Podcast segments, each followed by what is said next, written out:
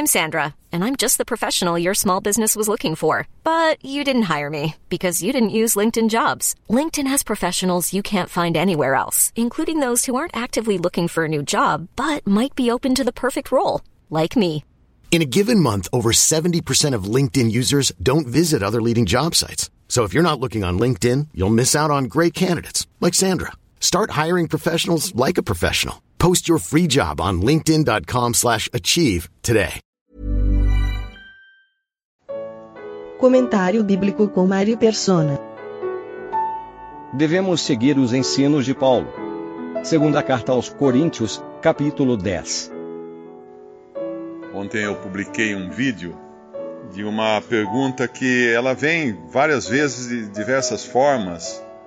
Ela chega e esse de ontem era particularmente se tinha sido Paulo que transformou cristianismo em paulinismo.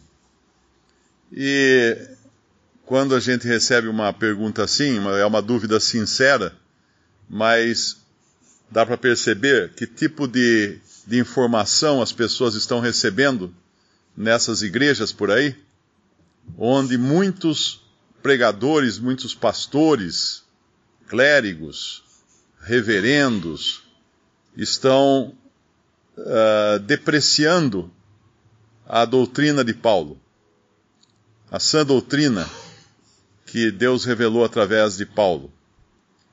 E quando nós vemos isso acontecer, é, é um misto até de, de tristeza e de alegria. Tristeza porque nós vemos um homem que foi escolhido pelo Senhor, um vaso escolhido, para receber revelações que nenhum outro apóstolo tinha recebido. Ele teve pelo menos nove mistérios que foram revelados a Paulo pelo Espírito Santo. E só depois os outros apóstolos receberam também o conhecimento desses, desses mistérios. Um é o, o Evangelho da Graça de Deus, Paulo chama de meu Evangelho em Romanos. Uh, ele fala da igreja também, o outro mistério que estava escondido, do um só corpo de Cristo, uh, o mistério da iniquidade também que estava escondido. Tudo aquilo que a Bíblia traz como mistério, uh, quando ele fala, eis que vos digo um mistério, isso era uma coisa que era secreta, que só Deus conhecia, nem os profetas do Antigo Testamento conheciam esses mistérios. Então, quando, quando nós vemos pessoas questionando a, a autoridade do ministério de Paulo, isso nos deixa tristes, porque realmente é uma loucura o que essas pessoas fazem. Se esses teólogos, se esses pregadores arrancassem as páginas escritas por Paulo de suas Bíblias, não ia restar muita coisa no Novo Testamento. Pouquíssima coisa ia restar no Novo Testamento. Então eles, sem saber, eles adotam muitos ensinos de Paulo e, por outro lado, rechaçam o ministério de Paulo como um todo, uh, dizendo que ele teria inventado um paulinismo, que não seria o mesmo cristianismo que Cristo teria trazido nos evangelhos. Por aí já se começa a perceber que não entendem as diferentes dispensações e as diferentes formas de Deus tratar com o homem ao longo das eras. E se deixa triste por um lado, por vermos esse desprezo, por outro lado, deixa alegre também. Nós ficamos alegres com isso, porque está na hora. Está na hora. Nós sabemos que a apostasia irá se manifestar de, de maneira completa, total, depois do arrebatamento da igreja. Mas nós sabemos também que o espírito do anticristo já está no mundo. E já existem muitos anticristos hoje no mundo. Existem muitos que estão infiltrados na cristandade, são falsos cristãos, são aqueles de quem o Senhor Jesus falou em, em Mateus capítulo 7. Muitos dirão: uh, Senhor, Senhor, em teu nome fizemos maravilhas, em teu nome expulsamos demônios, em teu nome profetizamos, e o Senhor vai dizer para eles: Nunca vos conheci. E esses estão por aí.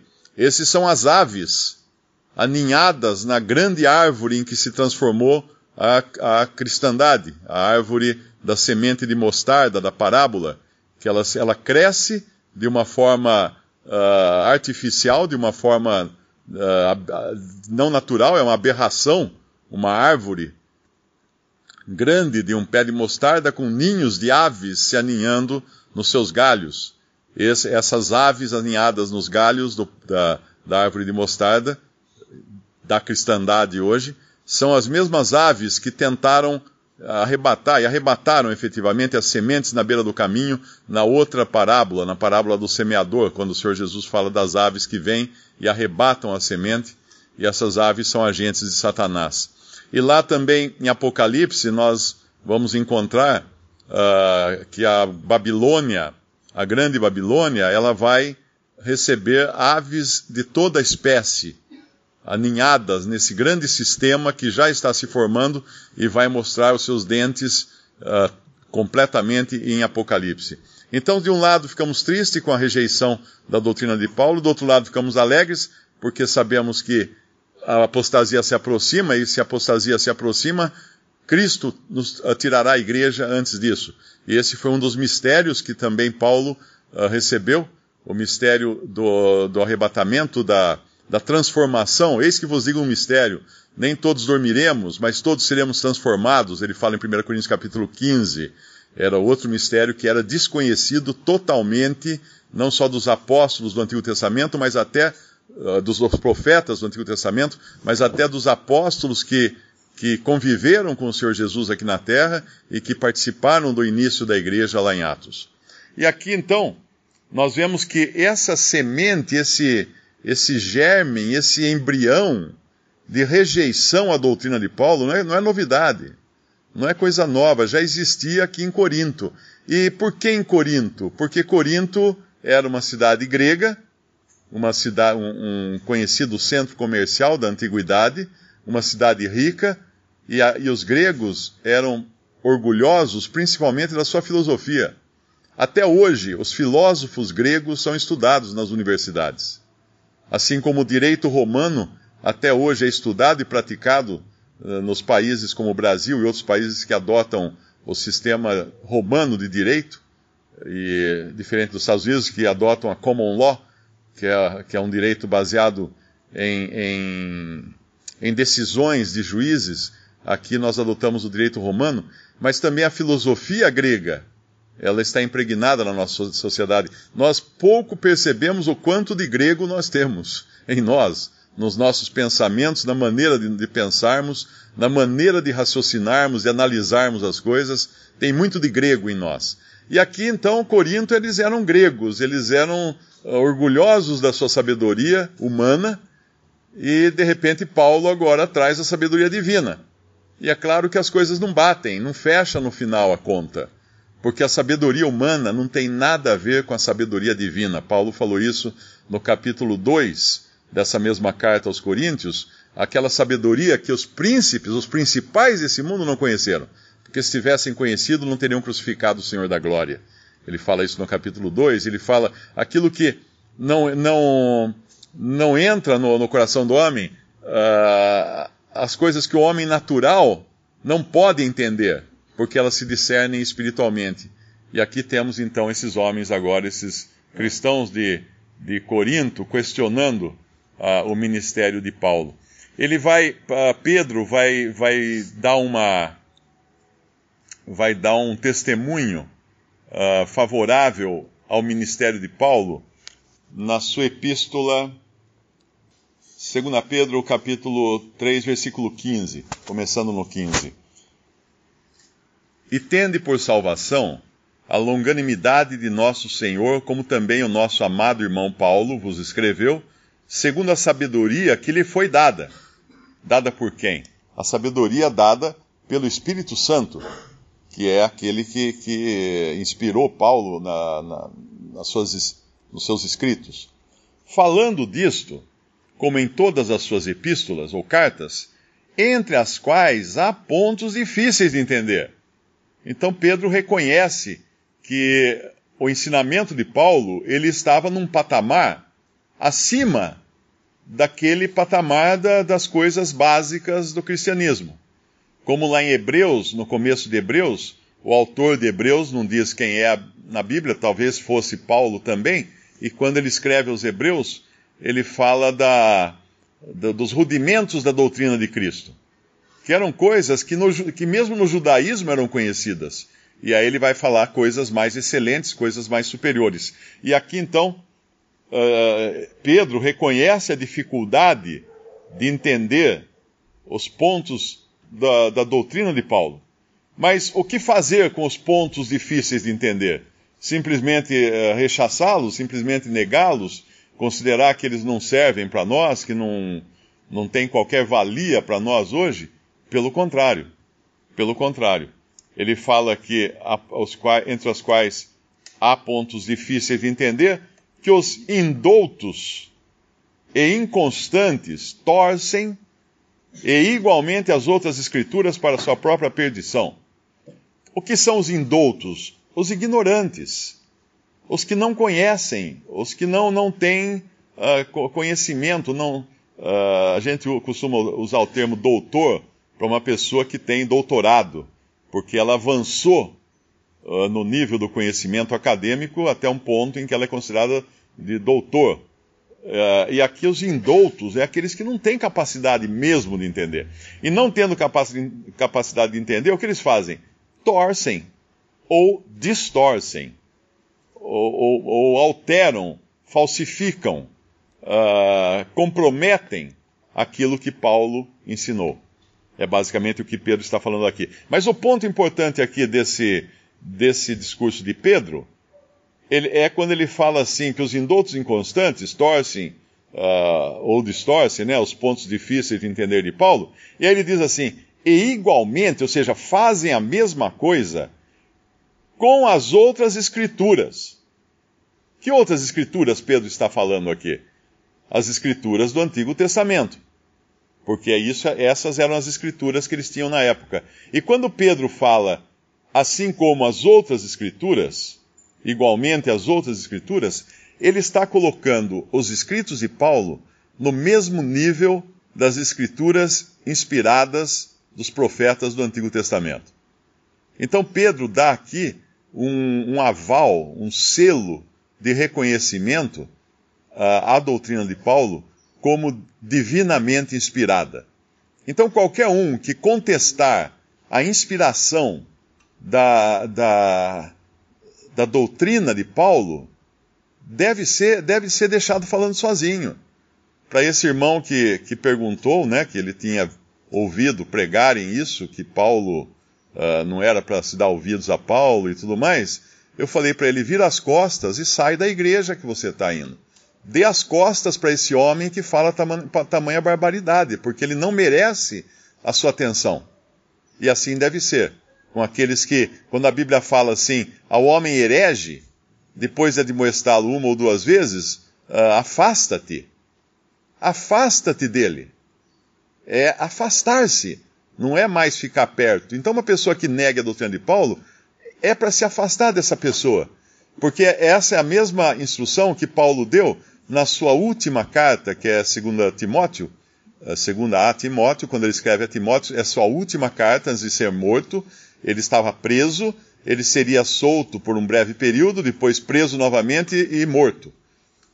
Segundo a tradição uh, cristã, não está na Bíblia isso, mas ele seria decapitado. Mas nessa segunda carta, quando ele se despede dos seus, dos seus irmãos, nós vemos o abandono completo, capítulo 4 de 2 Timóteo. E é interessante quando lermos as segundas epístolas, as segundas de Paulo, a segunda de Pedro, nós entendemos que as segundas epístolas falam dos tempos do fim. Elas remetem ao tempo do fim, aos, aos tempos de ruína. E nessa segunda epístola de Paulo, nós encontramos ele se despedindo. Ele fala no versículo 6 porque eu já estou sendo oferecido por aspersão de sacrifício e o tempo da minha partida está próximo. Por que ele fala isso? Porque no versículo 5, eh, no versículo 3, ele falou: Porque virá tempo em que não sofrerão a sã doutrina, mas tendo comichão nos ouvidos, amontoarão para si doutores, conforme as suas próprias concupiscências, e desviarão os ouvidos da verdade, voltando às fábulas. Voltando às fábulas. Eu tive que acordar hoje com e-mail de uma pessoa uh, muito brava, porque eu escrevi alguma coisa e no que eu escrevi eu disse que uh, o homem foi à lua. E ele faz parte dessa religião, que eu chamaria religião, de pessoas que se dizem cristãs e acreditam na terra plana, acreditam que o homem não pode ir para o espaço porque ele bate numa cúpula de vidro, ou sei lá do que, que é, que, que existiria em cima da terra. Então é uma pessoa religiosa que usa, inclusive ele deu argumentos bíblicos para provar as teorias dele. É uma pessoa religiosa que usa a Bíblia religiosamente para tentar provar o quê? Fábulas. Fábulas. Uh, desviando os ouvidos da verdade e voltando-se a fábulas. Distorcendo, inclusive, o sentido bíblico para se encaixar as suas fábulas, as suas crenças. Então, quando Paulo se despede de Timóteo, ele avisa que virá esse tempo, mas ele fala também para Timóteo no versículo 2: que pregues a palavra, instes a tempo e fora de tempo, redarguas, repreendas, exortes com toda a longanimidade de doutrina. É como se falasse assim: meu filho Timóteo, eu estou partindo, estou indo embora. Mas precisa ficar alguém aí fazendo essas coisas. Então não pare, não pare de pregar, não pare de exortar, não pare de insistir. E depois ele ainda vai falar no versículo 5: Mas tu, se sóbrio em tudo, sofre as aflições, faze a obra de um evangelista, cumpre o teu ministério.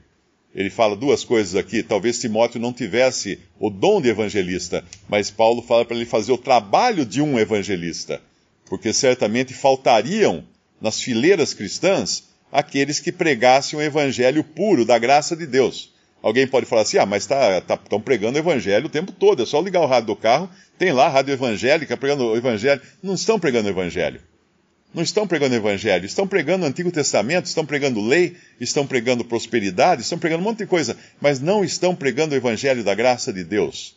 Aquele que fala de uma salvação dada graças à obra completa de Cristo na cruz. Então cumpre o teu ministério. Isso era uma outra, uma outra função que Timóteo. Aí ele se despede. Eu estou já sendo oferecido por aspersão de sacrifício. Combati o bom combate, no versículo 7, acabei a carreira.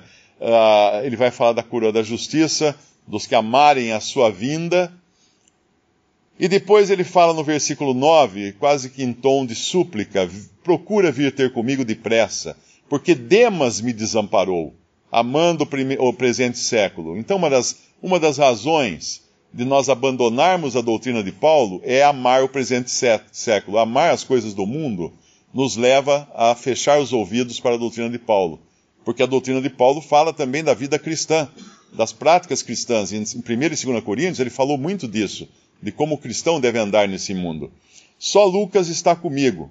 Toma Marcos, traze-o contigo, porque me é muito útil para o ministério. Quem se lembrar de Atos, quando houve uma, uma discussão entre Paulo e.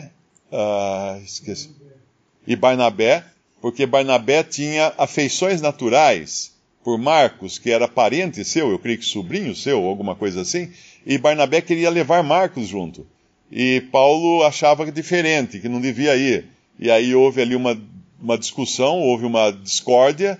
Uh, Barnabé vai para um lado, levando Marcos, e Paulo vai para outro. E daí para frente o Espírito Santo segue Paulo, não segue Barnabé, mas segue Paulo. Nós não vemos menção disso. Uh, mas agora nós vemos Marcos restaurado. Isso mostra que também muitas vezes falhamos e devemos ter paciência também com aqueles irmãos que falham, porque a falha pode depois vir o, o arrependimento e a restauração. E ele fala de Marcos e fala Marcos que é muito útil para o ministério. Interessante isso. O mesmo Marcos que antes tinha abandonado Paulo, agora é muito útil para o seu ministério. E depois ele fala que enviou Tíquico a Éfeso, uh, pede para trazer a sua capa, também os seus livros e pergaminhos que ele tinha deixado em Troade, na casa de Carpo. E agora ele fala uma coisa a respeito de Alexandre, no versículo 14. E aqui entra aquilo que eu citei de quando fala do herege, né? O homem herege, depois de admoestá-lo uma ou duas vezes, afasta-te dele. E é o que ele vai falar aqui. Alexandre o Latoeiro causou-me muitos males. O Senhor lhe pague segundo as suas obras. Ou seja, Paulo não ia pôr a mão nisso. Era o Senhor quem ia dar a, a réplica a Alexandre, o latoeiro, que tinha causado males ao apóstolo, como muitos causam hoje males ao apóstolo, no sentido de, de depreciar sua doutrina.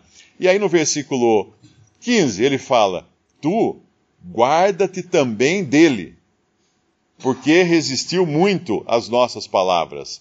Uma outra versão diz assim: uh, eu acho que eu li uma versão que fala: evita-o.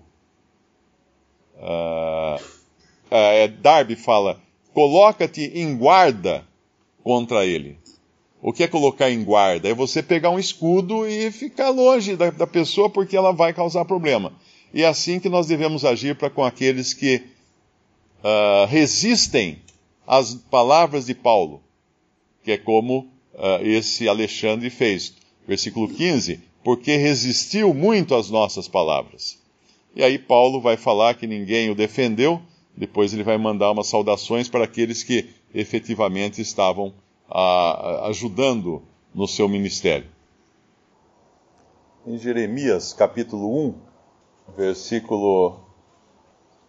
Jeremias está vacilante aqui. Versículo 6: Então disse eu: Ah, Senhor Jeová, eis que não sei falar, porque sou uma criança. Mas o Senhor me disse: Não digas eu sou uma criança, porque aonde quer que eu te enviar, irás, e tudo quanto te mandar dirás. Não temas diante deles, porque eu sou contigo para te livrar, diz o Senhor. E estendeu o Senhor a mão, tocou-me na boca e disse-me o Senhor: Eis que ponho as minhas palavras na tua boca. Olha, ponho-te nesse dia sobre as nações e sobre os reinos, para arrancares e para derribares, e para destruíres e para arruinares, e também para edificares e para plantares. É interessante essa passagem porque ela tem tudo a ver com esse trecho que nós estamos lendo em em 2 Coríntios capítulo 10, uh, ah, existe uma dupla, uma dupla atividade no, naquele que é enviado por Deus, no cristão, de uma maneira geral, quando ele atua em defesa da verdade nesse mundo. Porque nós estamos aqui, cada um de nós, uh, atuando em defesa da verdade. Existe o lado destrutivo, e existe mesmo, não, não podemos negar isso, e Paulo está falando aqui, ele fala uh, deixa muito claro que as, as, armas não são carnais, porque as armas são poderosas em Deus. Uh, quando lá Deus falou para Jeremias, Jeová falou para Jeremias, ele colocou as suas palavras na boca de Jeremias. E eram essas palavras que Jeremias ia usar, essas armas que ele ia usar para destruir e para construir. Para esse ministério de duas faces, que destrói de um lado e constrói do outro. E aqui Paulo fala disso. Mas sim poderosas em Deus para destruição das fortalezas.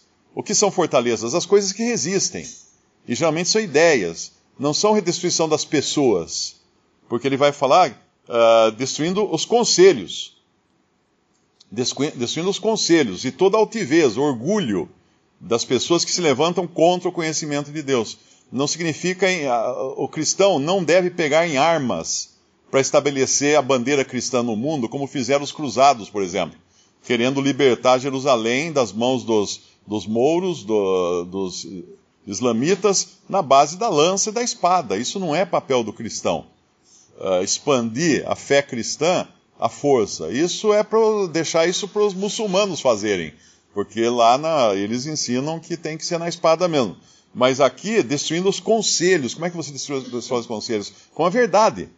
E toda altivez que levanta contra o conhecimento de Deus, levando cativo todo entendimento à obediência de Cristo, e estando prontos para vingar toda desobediência, até aqui a atividade destrutiva do cristão. Mais uma vez, não destrutiva de pessoas, não destrutiva usando armas, uh, armas humanas, mesmo argumentação filosófica ou qualquer coisa assim, mas usando a palavra de Deus, embasando sempre na palavra de Deus todo ataque a essas ideias que são contrárias porque essa é a arma que nós temos, a palavra de Deus. Mas, agora vamos imaginar uma cena aqui. Uh, nós estamos numa guerra, do lado de lá na, na, da nossa linha aqui de combate está o inimigo, só que nós sabemos que lá entre os, o inimigo estão muitos que são uh, genuínos, que são nossos amigos, que são pessoas que não estão totalmente aceitando o que o inimigo está fazendo com elas. Essa era a situação aqui de Corinto. Havia uma assembleia estava misturada. Havia pessoas, como lá em 1 Coríntios capítulo 5, eles estavam aceitando coisas que nem os, nem os, os pagãos aceitavam entre eles. Então, obviamente, existia dentro de Corinto uma influência má de pessoas que já existiam nessa época, que não eram genuínas, não eram verdadeiras, eram inimigos da cruz de Cristo, como Paulo vai falar, como ele fala naquela passagem que o irmão citou, daquele que ele eh, entregou a Satanás para a destruição da carne, eh, aquele outro, né? Não, quando ele fala em Timóteo, em 1 Timóteo. Então existiam essas pessoas, sim, já estavam no meio da cristandade. Então, voltando à nossa cena da batalha, lá está o inimigo, aqui estamos nós, precisamos lançar uma bateria de foguetes. Entendo que eu não estou falando de armas aqui, ok? De, de arma de fogo, mas só para dar o um exemplo. Vamos lançar uma bateria de foguete contra o inimigo, mas estão lá os verdadeiros. O que fazer? Eles vão ser feridos, eles vão ser machucados. Não é a nossa intenção. Por isso que Paulo termina no versículo 6, ele fala: estando prontos para vingar toda desobediência, ou seja, as, estamos engatilhados aqui para tirar. Mas ele termina dizendo assim: quando for cumprida a vossa obediência. O que ele está dizendo aqui? Ele está gritando para aqueles do outro lado da, da linha de fogo: pessoal, se vocês entenderam, venham, venham para cá, os que são os que, os que realmente são sinceros, os que estão do nosso lado, venham para cá. E só depois disso apertar o gatilho. Então é muito importante que esse cuidado que ele está tendo aqui, porque era uma mistura, então ele não queria destruir. E qual a diferença de um ministério destrutivo para um ministério que, voltando lá em, em Jeremias, destrói e constrói? A diferença é a seguinte: quando o ministério é só destrutivo, é aquele que nunca sobra nada. É aquela pessoa que ataca todos, não deixa, só deixa um rastro de destruição e não traz resultado algum de glória para Deus ou de benefício para os santos. O que é um ministério de dupla, de dupla utilidade como esse que nós estamos vendo aqui? É aquele que não faz corpo mole diante da má doutrina, mas, por outro lado, o resultado são esses que têm, que, que têm obediência, uh, quando for cumprida a vossa obediência. O resultado é positivo. Existe um resultado positivo num ministério assim. Visite respondi.com.br. Visite também 3minutos.net.